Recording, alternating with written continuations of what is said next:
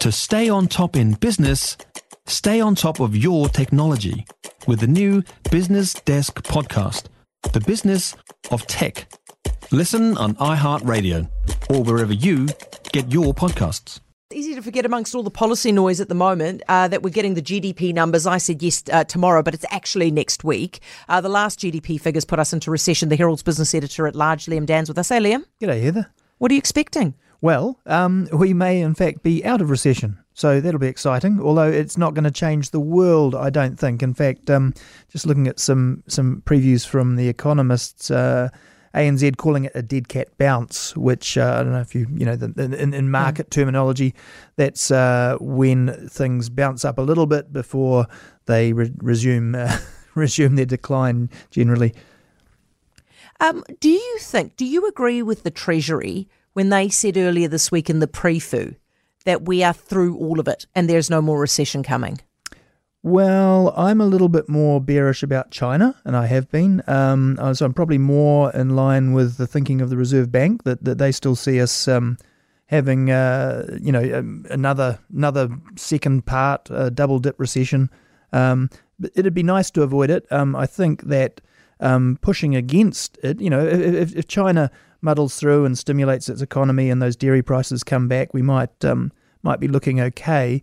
Um, a lot of that is being propped up by that massive immigration number. I mean, uh, to consider, you know, this is the um, highest level of population growth in the past year that New Zealand's ever had in its entire history, going back, yeah. you know, um, forever.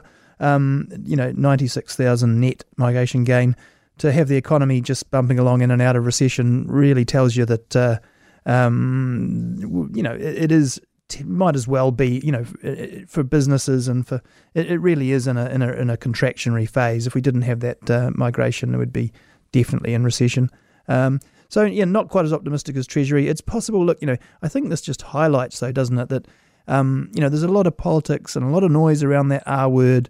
Uh, it, it, only means so much uh, because it's about you know what what matters in economics and in economies is really how people are feeling, and that's about jobs, cost of living, and a sense that we're going forward, mm. that things are getting better, not worse. And I think on that measure, um, there's a lot of people not feeling uh, too good right now. And so I don't think, I think if it was a really tight race right now, um, coming out of recession next week and, and, and Labour being able to say, hey, look, you know, it's all coming back would be um, uh, significant. I think politically, it, it, it's just it's not going to be. I think the momentum yeah, is, uh, is. Here's is, the thing, Liam, is that we understand that the migration pumps up the economy, but it doesn't pump up the economy for me, right? Do you know what I mean? Like, so GDP GDP might rise, but GDP per capita doesn't rise. And so, while we might not have a recession economically, we still might be having a personal recession, mightn't we? Yeah, I mean, the issue with with migration is that if we're spending all the extra money uh, just keeping up with the roads and all that sort of stuff, we're not yeah. necessarily getting as far ahead. It, like property, um, you know, it's it's one of those things that it's it's not hugely productive, but both property and migration are useful tools to um, sort of kickstart a stalled economy to get momentum in the economy. So, you know, I, I've always seen it as a fairly positive thing in New Zealand. Um, but at the levels we've got it right now, we do have to be careful that we're not going to sort of suddenly find ourselves in a situation where, um, you know, we've uh, run out of houses and, and the roads are full and all that sort of stuff. Again, you have to yeah. you have to invest, and um, you know, as we know, investing is quite difficult because we've uh, blown out the accounts a bit over COVID. So um, you know, we're in a little bit of a catch twenty two there. Mm. Yeah, fair enough. Hey, Liam, thanks very much. Appreciate it. Liam Dann, the Herald's business editor at large. Uh, we'll talk about the GDP numbers, of course, next week when they come out. For more from Heather du Plessis-Allen Drive, listen live to News Talk ZB from 4 p.m. weekdays or follow the podcast on iHeartRadio.